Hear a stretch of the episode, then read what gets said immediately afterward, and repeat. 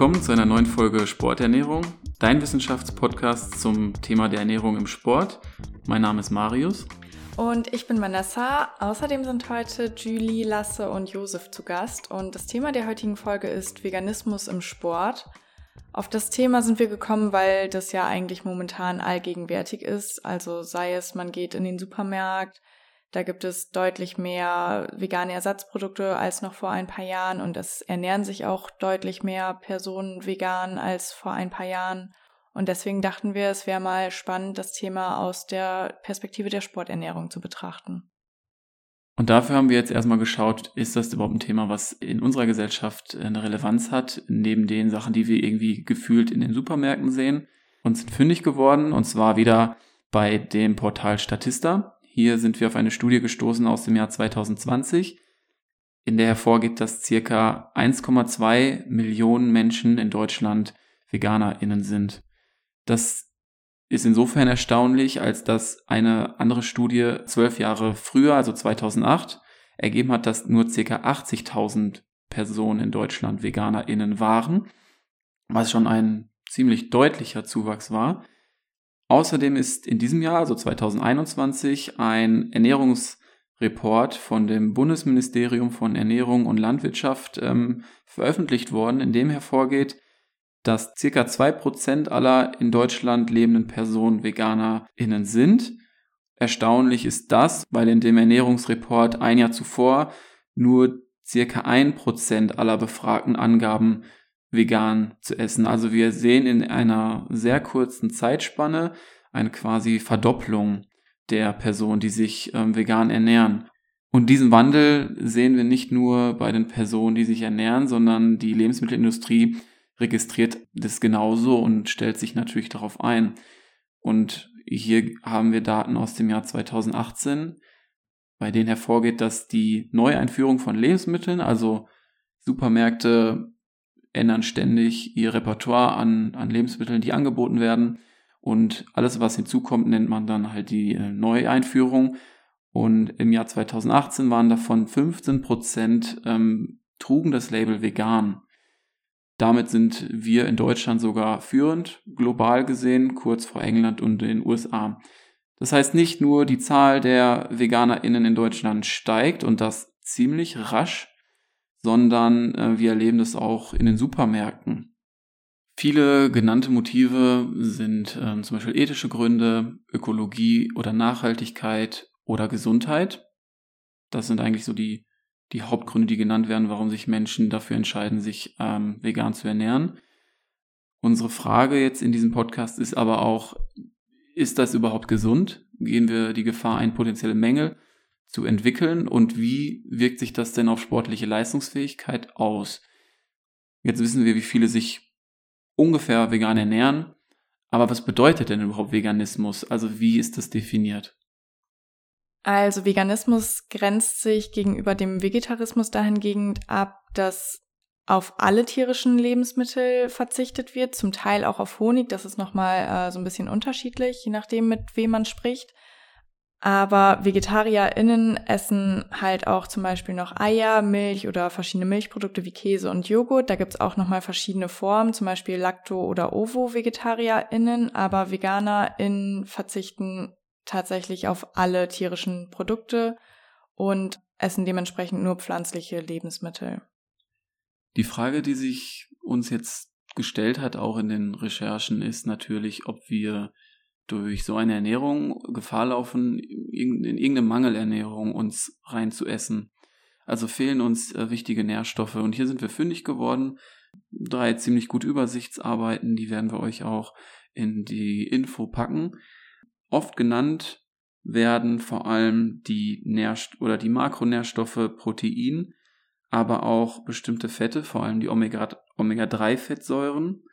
Und bei den Mikronährstoffen sind wir eigentlich fast immer auf Jod, Zink, Calcium, Eisen, Vitamin D und Vitamin B12 gestoßen und übergeordnet dann auch noch auf Energie, also Kilokalorien.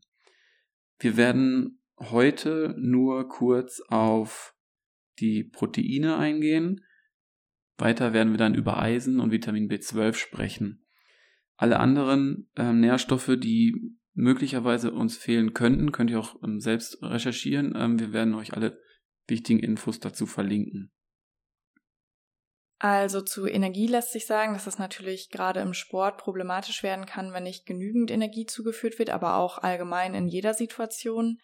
Wir haben ja letzte Folge auch über Energiebilanz gesprochen und da haben wir auch erwähnt, dass pflanzliche Lebensmittel oft eine geringe Energiedichte und einen hohen Ballaststoffgehalt haben und dadurch ein recht frühes Sättigungsgefühl erzeugen. Das kann natürlich problematisch sein, wenn eine hochkalorische Ernährung erforderlich ist oder ja, je nachdem, dass man, dass es schwerer wird, auf seine Kalorien zu kommen. Genau das zeigen auch verschiedene Studien. Also da wird deutlich, dass in einer veganen Ernährungsform weniger Energie als bei einer omnivoren Ernährung zugeführt wird, also bei einer Ernährung, die alle Lebensmittel auch einschließt. Und hilfreich hier kann sein, wenn halt viele Kalorien zugeführt werden sollen, dass man häufiger isst oder energiedichtere Lebensmittel wie Nüsse, Samen oder Öle regelmäßig zuführt. Und bezüglich der Proteine hat sich der Lasse näher eingelesen. Und daher würde ich Lasse jetzt gern fragen, wie sich das denn mit den Proteinen bei einer veganen Ernährung generell verhält. Also was, was kannst du mir darüber sagen?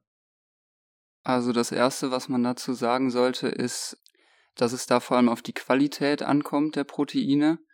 Die ist bei pflanzlichen ähm, Quellen äh, herabgesetzt und im Vergleich zu tierischen Quellen eben nicht so eine hohe Qualität.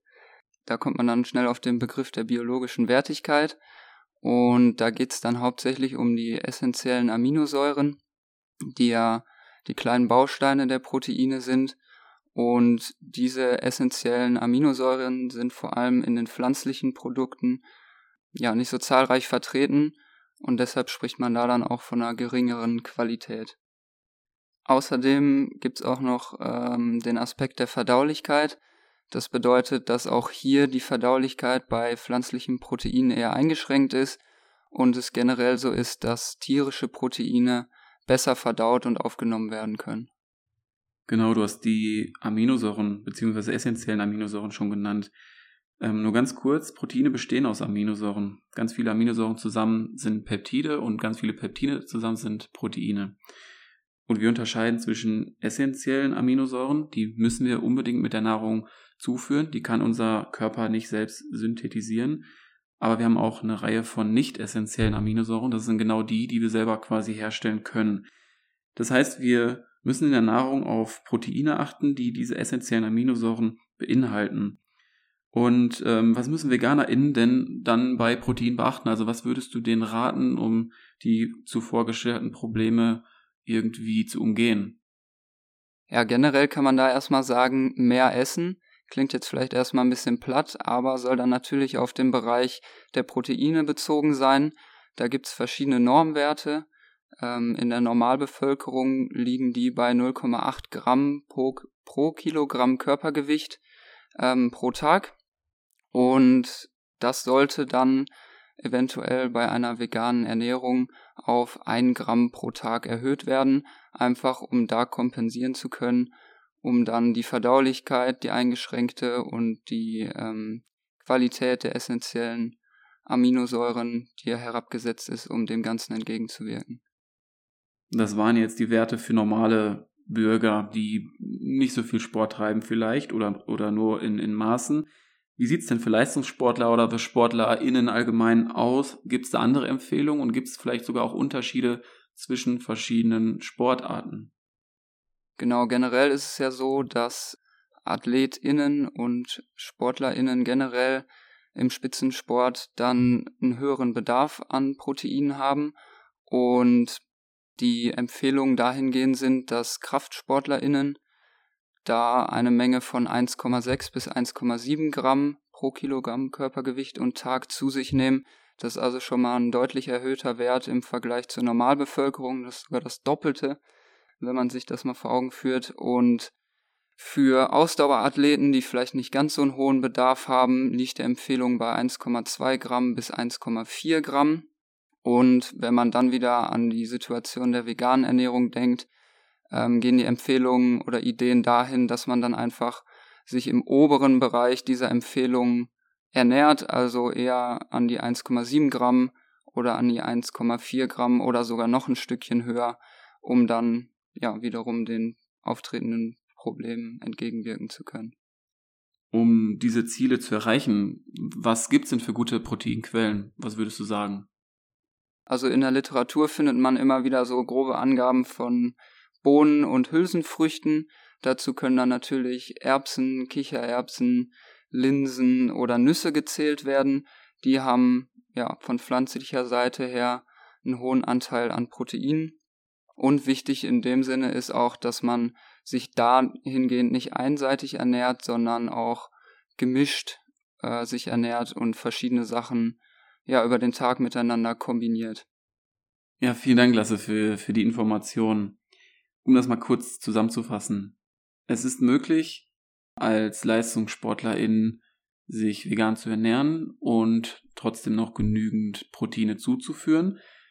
Allerdings müsst ihr tatsächlich beachten, dass ihr viele Proteinquellen vermischen solltet äh, in einer normalen Mahlzeit. Also die Idee ist zum Beispiel, dass die essentielle Aminosäure, die vielleicht in der Kartoffel zu kurz kommt, aber doch deutlich mehr in der Erbse vorhanden ist. Und wenn ihr das beides kombiniert und das aufgenommen wird und dann später im, in eurem Blut und dann zu den Zellen gebracht wird, dann ist wieder der Aminosäurepool genau so, wie euer Körper ihn braucht, um zum Beispiel Muskelprotein zu bilden.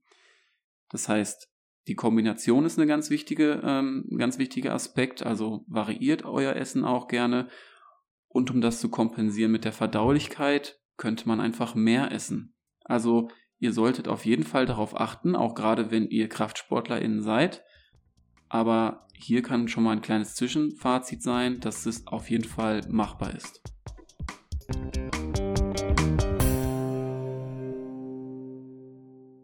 Ein häufiger Mikronährstoff, der im Zusammenhang mit Mängeln oder Defiziten und veganer Ernährung genannt wird, ist Eisen. Ähm, aber wenn man sich mal Ernährungstagebücher von VeganerInnen anschaut, sieht man eigentlich, dass solange die genügend Vollkorn- und Hülsenfrüchte zu sich nehmen, äh, sie ähnliche Mengen an Eisen zu sich nehmen wie Personen, die auch Fleisch essen. Also worin liegt dann überhaupt das Problem? Weil es wird ja so oft darüber gesprochen, dementsprechend scheint es ja eins zu geben. Ja, genau. Es stimmt, dass die Eisenversorgung bei veganer Ernährung eine Herausforderung darstellt. Das liegt unter anderem daran, dass es verschiedene Formen von Eisen gibt. Einmal das Eisen, was in Pflanzen äh, enthalten ist und einmal das, was in tierischen Produkten enthalten ist. Und es ist eben so, dass das pflanzliche Eisen, das Nicht-Hemeisen, eine geringere biologische Verfügbarkeit hat ähm, das bedeutet, der Körper kann es nicht so gut umsetzen und dadurch kann es da eher zu Mängeln kommen, als wenn man sich omnivor ernährt. Dann scheint es innerhalb einer veganen Ernährung ja doch gar nicht so einfach zu sein, eine optimale Eisenversorgung zu sichern. Gilt das für bestimmte Personengruppen noch mal mehr als für andere? Ja, generell kann man sagen, dass Frauen da ein größeres Problem haben, ihren Eisenbedarf zu decken als Männer, einfach aus dem Grund, dass sie ja noch ihre Periode haben und da noch zusätzlich Eisen benötigen. Also kann man generell sagen, dass sich Frauen noch mehr Eisen zuführen müssen als Männer. Und gibt es dann auch wirklich konkrete Empfehlungen, wie viel Eisen man zu sich nehmen sollte innerhalb einer veganen Ernährung? Ja, das Institute of Medicine hat da Angaben gemacht, dass der Eisenbedarf bei VeganerInnen auf jeden Fall um ein 1,8-faches höher sein sollte. Da kommen wir dann bei Männern auf ca. 14 Milligramm Eisen pro Tag anstatt 8 Milligramm Eisen und bei Frauen anstatt 18 Milligramm auf 33 Milligramm. Zusätzlich kann man jedem auch noch empfehlen, eisenhaltige Lebensmittel in Zusammenhang oder in Kombination mit Vitamin C zu konsumieren. Das erhöht nämlich die Absorption von Eisen.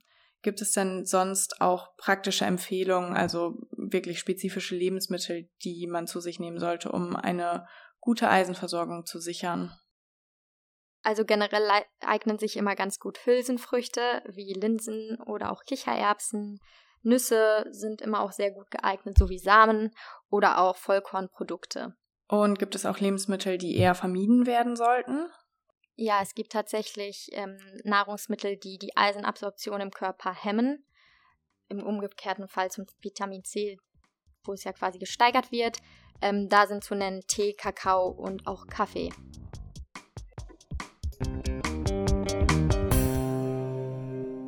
Und schließlich müssen wir noch über B12 sprechen, denn die B12-Supplementation ist quasi das kleine Einmaleins, wenn man sich dazu entscheidet, ähm, vegan zu werden, denn B12 ist, ähm, also B12 ist ein wichtiges Vitamin, was äh, für unser Nervensystem und für die Synthese unserer DNA unerlässlich ist. Und das Problem ist nur, dass B12 quasi in pflanzlichen Lebensmitteln gar nicht vorkommt.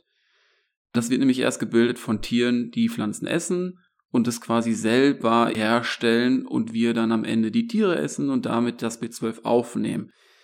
Das heißt, wenn wir aufhören, tierische Produkte zu konsumieren, stellt sich zwangsläufig auch die B12-Zufuhr ähm, ein.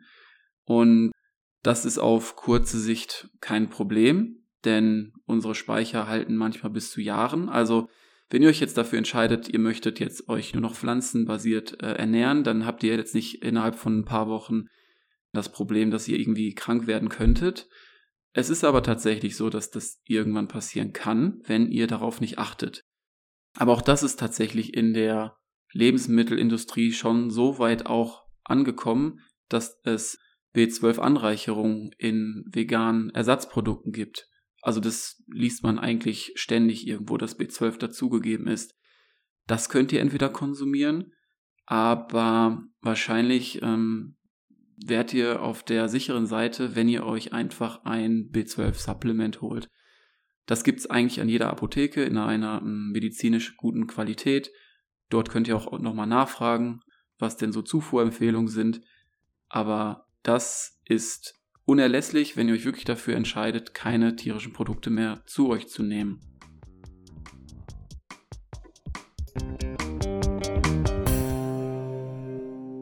Wir haben jetzt relativ viel über Mängel oder potenzielle Mängel gesprochen, die ja eher negativ konnotiert sind. Das kann jetzt so scheinen, als wollten wir vegane Ernährung negativ darstellen. Das wollen wir aber auf gar keinen Fall. Wir wollen nur darauf hinweisen, was man beachten sollte, um eine gesunde und ausgewogene Ernährung zu verfolgen. Äh, um das ein bisschen aufzuheben, wollen wir jetzt nochmal auf die positiven Auswirkungen von veganer Ernährung hinweisen. Die gibt es nämlich vor allem auf die Gesundheit und da auch vor allem auf Zivilisationskrankheiten, die mittlerweile ja ziemlich wichtig sind. Herz-Kreislauf-Erkrankungen sind zum Beispiel für ungefähr 35 Prozent der Todesfälle verantwortlich. Und zu Übergewicht lässt sich da erstmal sagen, dass pflanzlich basierte Ernährungsformen bzw. Personen, die sich so ernähren, generell mit einem geringeren BMI assoziiert werden. Und in mehreren Studien wurde da auch gezeigt, dass VeganerInnen einen geringeren BMI aufweisen, durchschnittlich. Das heißt, einmal ist die Prävalenz für Übergewicht unter den Personen, die sich so ernähren, geringer, aber vegane Ernährung wäre auch als Therapie eine Möglichkeit. Ähm, mit der Umstellung auf eine vegane, aber auch auf vegetarische Diät wurde in Studien zum Beispiel mehr Gewichtsabnahme erreicht als mit einer Kontrollgruppe, die sich omnivor ernährte. Auch Herz-Kreislauf-Erkrankungen, die ich ja vorhin schon genannt hatte, ähm, können von einer veganen Ernährung profitieren. Pflanzenbasierte Diäten sind nämlich mit einer Reduktion des Risikos dieser Erkrankungen assoziiert, da sie verschiedene Risikofaktoren verbessern oder reduzieren, wie zum Beispiel Übergewicht, Bluthochdruck, Blutfettwerte oder das Blutglukoseniveau. Und das heißt, es gibt allgemein ein geringeres Risiko an ischämischen Herzerkrankungen zu sterben, aber auch sie überhaupt zu entwickeln. Und es gibt da eine Studie, die zeigt zum Beispiel, dass die Hospitalisierungsrate oder auch der Tod durch eine Herzerkrankung bei VegetarierInnen 32 Prozent niedriger ist und bei VeganerInnen scheint die Rate sogar noch niedriger zu sein. Ähm, bei den Studien müssen wir halt immer genau hinschauen, von welcher Ernährungsform gesprochen wird. Ich schließe jetzt auch relativ viele vegetarische Studien sozusagen ein. Das liegt einfach daran, dass die vegane Ernährung ja noch ein relativ neues Feld ist. Wir haben ja gesehen, dass ähm, der Anstieg in den letzten Jahren oder auch in diesem Jahr relativ rasant ist sozusagen, beziehungsweise ja relativ steil. Und deswegen liegen einfach noch nicht so viele Studien dazu vor. Auch bei Diabetes zeigen VeganerInnen ein niedrigeres Risiko zu entwickeln, also Diabetes des Typs 2. Das ist ähm, die Art Diabetes, die man im Laufe des Lebens entwickelt. Ähm, das Risiko ist hier bei VeganerInnen sogar 62 Prozent niedriger im Vergleich zu Omnivoren. Ähm, und auch hier wäre vegane Ernährung als Behandlung möglich da die Blutzuckerkontrolle zum Beispiel besser gelingt und außerdem entwickeln sich verbesserte Blutfettwerte, die Insulinsensitivität verbessert sich und das viszerale Fettgewebe reduziert sich. Auch das Krebsrisiko ist zumindest bei vegetarischer Ernährung mit einem niedrigeren Risiko assoziiert, vor allem bei Magen- oder Darmkrebs. Und vegane Ernährung scheint auch hier sogar eine noch höhere Risikosenkung aufzuweisen. Das liegt hier auch schlicht und einfach daran, dass ähm, häufiger Verzehr von Gemüse, Obst, Hülsenfrüchten und Vollkorn mit einem reduzierten Risiko assoziiert sind. Und das sind ja, ja so die Hauptdinge oder Hauptlebensmittel, die man während oder innerhalb einer veganen Ernährung verzehrt. Eine Erkrankung, um die man sich eventuell als Veganer in Sorgen machen könnte, wäre Osteoporose, da Calcium ja auch ja, da man als Veganerin hier auch auf den Haushalt eher achten muss.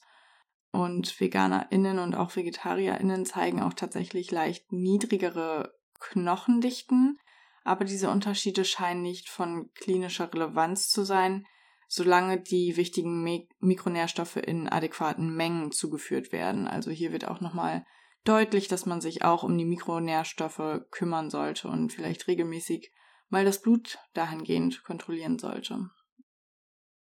Also es hat auch Vorteile, sich vegan zu ernähren und ähm, das vor allem für die Gesamtbevölkerung. Es geht ja bei uns vor allem auch um die Sporternährung. Und da ist ja weniger das Problem irgendwie mit ähm, Herzinfarkten oder Adipositas, weil SportlerInnen ja einen, einen höheren Energieumsatz haben. Aber auf der anderen Seite stellt sich natürlich die Frage, ob eine vegane Ernährung im Sport überhaupt sinnvoll ist und nicht nur bezogen auf Mängel oder Risiken oder, oder gesundheitliche Vorteile, sondern auch, vor allem geht es ja im Sport um Leistung. Und da ist jetzt die Frage an dich, Vanessa. Wie sieht es denn im Ausdauersport aus? Wenn wir das jetzt mal so einteilen in Ausdauer und Kraft, was kannst du uns sagen über Ausdauersport und vegane Ernährung? Also erstmal lässt sich sagen, dass die Studienlage da relativ rar ist. Also es gibt nicht wirklich viele Studien. Es gibt einige Studien, äh, die mit vegetarischen Interventionsgruppen durchgeführt wurden, aber mit veganen Gruppen eigentlich nicht so wirklich. Zu den Ergebnissen lässt sich bezüglich der VO2 Max sagen, dass es eigentlich keinen Unterschied zwischen Personen, die sich omnivor oder vegetarisch ernähren gibt. Also da hat die vegetarische Ernährung zumindest keinen Einfluss auf die Ausdauerleistungsfähigkeit, aber die würden wir auch bei einer veganen Ernährung gar nicht unbedingt erwarten, weil es gibt zwar leichte Unterschiede in der Energie, die die Personen zu sich nehmen, darüber haben wir ja vorhin gesprochen, aber das kann man ja relativ leicht ausgleichen. Und außerdem nehmen Veganer in ja relativ viel Kohlenhydrate zu sich und dadurch sind die Glykogenspeicher eh gefüllt. Deshalb würden wir gar nicht unbedingt eine Verschlechterung zum Beispiel in der Leistung erwarten. Aber wie sieht's denn mit äh, kraftorientierten Sportarten aus? Ja, hier zeichnet sich eigentlich dasselbe Bild ab. Also es gibt kaum Studien, die zum Beispiel ähm, Interventionszeitraum von acht oder, oder mehreren Wochen haben, wo sich Personen wirklich komplett vegan ernähren, verglichen mit Personen, die sich weiterhin normal, also mit normal meine ich jetzt äh, omnivor, ernähren. Also das gibt's per se einfach nicht. Und wenn wir jetzt zum Beispiel schauen, es gibt einige oder es gibt schon immer mehr ähm, ProfisportlerInnen, die sich auch vegan ernähren.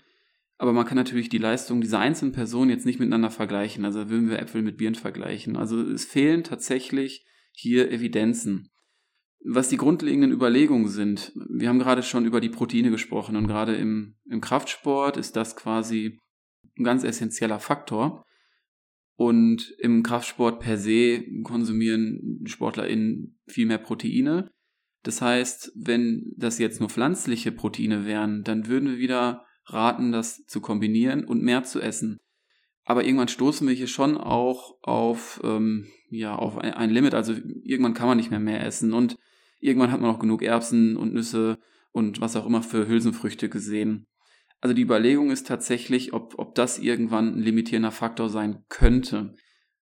Was man hier ranziehen würde und, und was wir dann auch den SportlerInnen empfehlen, sind tatsächlich hier Proteinshakes. Also hier würde ich immer jeden, der mich fragt, ob das sinnvoll ist oder nicht, oder wenn sich jemand dafür entscheidet, sagen, achte auf deine Proteinzufuhr, kombiniere Lebensmittel, ist ein bisschen mehr. Und in Phasen, wo du vielleicht längere Zeit nicht viel konsumierst, würde ich immer mit einem Shake das Ganze, also einem Proteinshake oder ähm, ausgleichen. Und da gibt's auch viele Anbieter mittlerweile. Also auch da ist der, der Supplementmarkt, ähm, findet man immer ganz viele Sachen. Ihr müsst euch da so ein bisschen durchtesten. Viele von denen, finde ich, schmecken eher komisch bis eher sandig. Das ist so das große Problem, wo ich noch nicht auf so eine richtig ähm, leckere Quelle gestoßen bin. Aber per se würde ich jetzt auch nicht davon ausgehen, dass vegan lebende Personen irgendwie einen Nachteil haben gegenüber Personen, die noch Fleisch und Fisch konsumieren. Wir können es aber nicht sagen, denn wie gesagt, einfach die Studienlage gibt es aktuell überhaupt nicht her.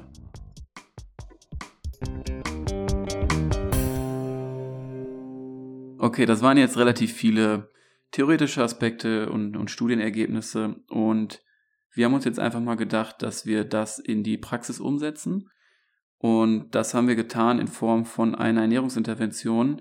Wir haben nämlich ein Bachelorseminar und ein Masterseminar, die beide in Richtung Sporternährung gingen, zusammengetan und haben alle Studierenden für zwei Wochen auf eine vegane Diät gesetzt. Wir haben dazu noch eine Kontrollgruppe ähm, akquirieren können. Insgesamt haben 30 Leute sich für zwei Wochen vegan ernährt und 10 Personen konnten wir akquirieren, die quasi nur als Kontrolle gezählt wurden. Die haben wir ganz normal weitergegessen. Vor diesen zwei Wochen und genau nach diesen zwei Wochen haben wir umfangreiche Tests durchgeführt, um verschiedene Parameter zu erheben, die ich später noch nennen würde. Da ihr drei jetzt vor mir sitzt und auch an dieser Intervention teilgenommen habt, äh, würde ich euch gerne nach euren persönlichen Erfahrungen fragen. Und hier würde ich gerne mit Lasse starten. Von dir weiß ich ja auch aus dem Ernährungstagebuch, dass du Fisch und Fleisch isst. Und würde dich jetzt einfach mal fragen, ob das für dich eine, eine große Umstellung war oder wie das für dich war in diesen zwei Wochen. Ja, genau. Am Anfang war es natürlich erstmal eine große Umstellung. Äh, man musste sich erstmal so ein bisschen einfinden. Und ich hatte dann das Gefühl, dass ich eher am Ende der zwei Wochen, die wir uns ja dann äh, vegan ernährt haben, dass ich da so ein bisschen das Gefühl hatte, jetzt so ein paar Produkte für mich zu haben, wo ich sage, okay, die schmecken mir, die kann ich so kombinieren und ähm, ja, die kann ich auch über den Tag verteilt gut essen. Ist von dieser Umstellung noch was hängen geblieben? Äh, ja, es sind auf jeden Fall noch Sachen hängen geblieben. Ein paar Sachen äh, habe ich weiter beibehalten. Zum Beispiel, dass ich mir öfter einfach mal Gemüse in eine Pfanne hau und das dann zusammen mit ein bisschen Tomatensauce ähm, ja, zu einer Soße mache und dann irgendwie mit Nudeln oder Reis esse. Einfach als Basic so ein bisschen. Okay, also es müssen für dich in Zukunft nicht immer die tierischen Produkte sein und das Fleisch. Nee, nicht unbedingt. Ich habe da einiges mitgenommen. Was ich allerdings sagen muss, ist, dass ich äh, doch die Milchprodukte sehr vermisst habe. Ich war vorher auch schon jemand, der sehr viel Milch getrunken hat und sehr gerne. Und ähm, das habe ich jetzt im Nachhinein auch dann doch wieder aufgenommen. Okay, also apropos Milchprodukte und haben wir schon gesagt, eine hohe biologische Wertigkeit hinsichtlich der Proteine. Äh, Josef äh, sitzt ja auch hier und man kann ihm ansehen, dass er gerne Kraft trainiert. Ähm, und jetzt wissen wir ja auch, dass Proteine auch eher weniger drin vorkommen, wenn man sich nicht wirklich bewusst ernährt und das auch kompensiert mit einer Vielfalt und einer Variation an Gemüse und Hülsenfrüchten und so weiter. Wie war das denn für dich? Also auch ähnlich wie beim Lasse war das für mich eine Umstellung, denn ich habe davor omnivor gelebt und in den zwei Wochen musste ich mich erstmal einstellen und ja, die ersten zwei, drei Tage habe ich grundsätzlich nur nach Rezepten im Internet gesucht, was äh, zum Beispiel viele Proteine hat oder was auch von der Masse her relativ viel war, damit ich satt werde. Aber nach so drei, vier Tagen habe ich mich so ein bisschen eingefunden und es fiel mir auf jeden Fall deutlich leichter als am Anfang. Und auch nach den zwei Wochen hatte man ein paar Gerichte rausgesucht, die man auch ab und zu wiederholt hatte und ja auch an sich ganz lecker waren. Okay, also bei dir, auch, auch bei dir als, als ja, Kraftsportler, Hobbykraftsportler, ähm, hat es grob funktioniert. Man musste sich ein bisschen umstellen und ein bisschen googeln und suchen. Aber so ein paar Sachen sind hängen geblieben, scheinbar. Äh, Julie, bei dir weiß ich, dass du auch schon vorher relativ viel tierische Pro Produkte vermieden hast. Kannst du denn dennoch irgendwie was auch mitnehmen aus diesen zwei Wochen? Ja, auf jeden Fall. Also ich fand es trotzdem eine total coole Erfahrung, die ich auch jedem empfehlen würde, weil man auch einfach wieder anfängt, sich nochmal neu mit den Nahrungsmitteln auseinanderzusetzen. Also auch ich habe wieder angefangen, auf Verpackungen hinzugucken und habe auch gemerkt, wie viele Sachen auch tierische Produkte enthalten, obwohl man gar nicht so davon ausgeht, was ich auch teilweise ein bisschen erschreckend fand. Also zum Beispiel Salatmischungen haben dann Milchprodukte irgendwie enthalten und da kann man auf jeden Fall sehr viel von mitnehmen. Ja, das ist, das ist eine ganz interessante Erkenntnis, ähm, worüber sich, glaube ich, viele nicht im Klaren sind, wo wirklich überall tierische Produkte drin versteckt sind, um irgendwie was aufzuwerten oder dass es irgendwie nochmal ein bisschen dicker wird oder um auch einfach irgendwelche Kosten einzusparen, weil das vielleicht günstiger ist, ähm, nicht unbedingt für den Planeten und für unsere Gesundheit, aber das, äh, das wird dann ganz interessant, wenn man sich damit mal ein bisschen beschäftigt.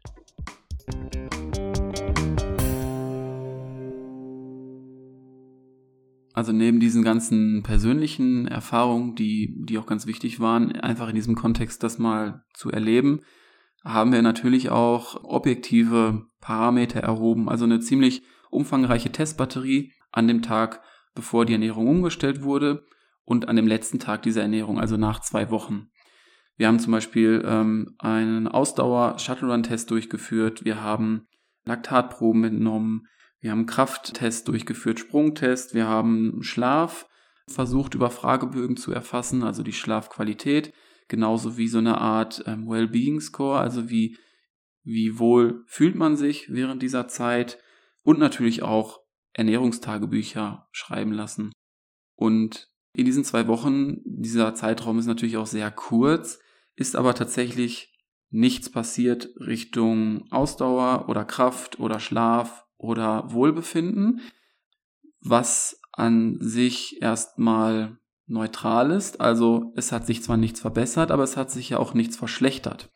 Das heißt, so eine kurzzeitige Intervention, wo man komplett sein Ernährungsverhalten auf 100% vegan umstellt, hat jetzt erstmal keine Vor-, aber auf jeden Fall auch keine Nachteile bezogen auf, auf diese Parameter, die ich gerade genannt habe.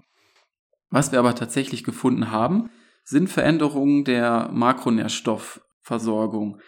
Und zwar, wie wir es auch schon genannt haben und wie es auch in anderen Studien gefunden wird, hatten wir einen Zuwachs an Kohlenhydraten in der, in der veganen Gruppe von äh, rund 20 Prozent verglichen zur Kontrollgruppe.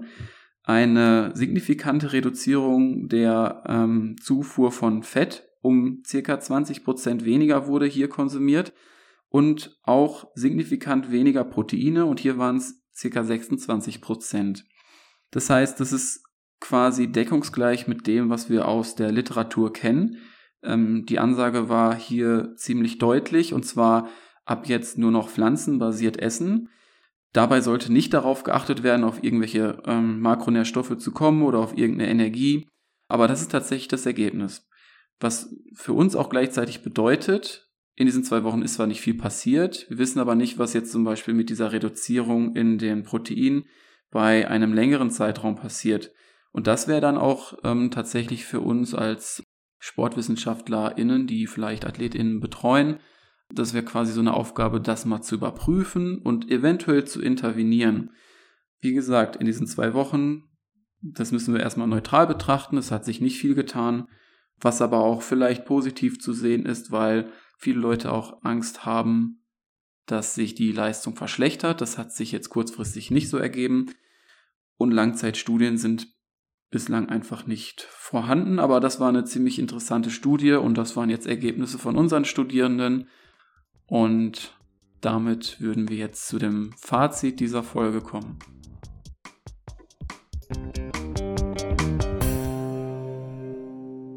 Also wir haben heute ja darüber gesprochen, ob und inwiefern sich eine vegane Ernährung im Sport als möglich erweist, beziehungsweise ob sie irgendwelche Vor- und Nachteile mit sich bringt. Dazu haben wir ja erst über die möglichen Defizite, aber auch über die möglichen positiven Auswirkungen einer veganen Ernährung gesprochen und dann auch mal in die Praxis geschaut, wie sich vegane Ernährung auf verschiedene Parameter auswirken kann. Grundsätzlich lässt sich sagen, dass es halt momentan noch relativ wenige Studien gibt. Darüber, darauf sind wir öfter eingegangen. Deswegen ähm, können wir nur über die grundlegenden Mechanismen sprechen. Aber hier zeigt sich deutlich, dass eine vegane Ernährung auf jeden Fall umsetzbar wäre. Allerdings ist die Praktikabilität natürlich ein wenig schwieriger. Man muss sich mehr Gedanken zur Ernährung machen und auch mehr Zeit in die Planung der Ernährung investieren. Wenn man zum Beispiel mal daran denkt, ähm, wenn man auf einer Reise ist und dort vielleicht keine veganen Produkte oder Speisen zur Verfügung stehen, ähm, da muss man natürlich dann ja mehr Zeit investieren und sich informieren. Generell würden wir auch sagen, dass die Supplementierung von B12 quasi unumgänglich ist. Andere Mikro- und Makronährstoffe müssen nicht unbedingt supplementiert werden. Das ist aber auch super individuell. Da würde ich jedem empfehlen, auch mal die Blutwerte von verschiedenen Mikronährstoffen zu checken und vielleicht auch mal ein Ernährungstagebuch zu führen, um zu sehen, wie so die Makronährstoffzusammensetzung der Ernährung ist.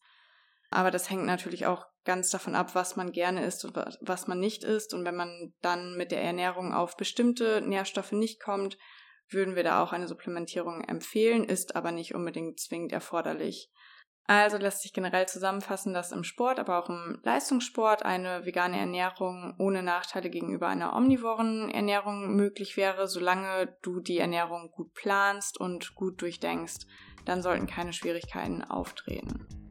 Vielen Dank, dass du uns auch in dieser Folge zugehört hast und wir würden uns natürlich freuen, wenn du auch in der nächsten wieder einschaltest.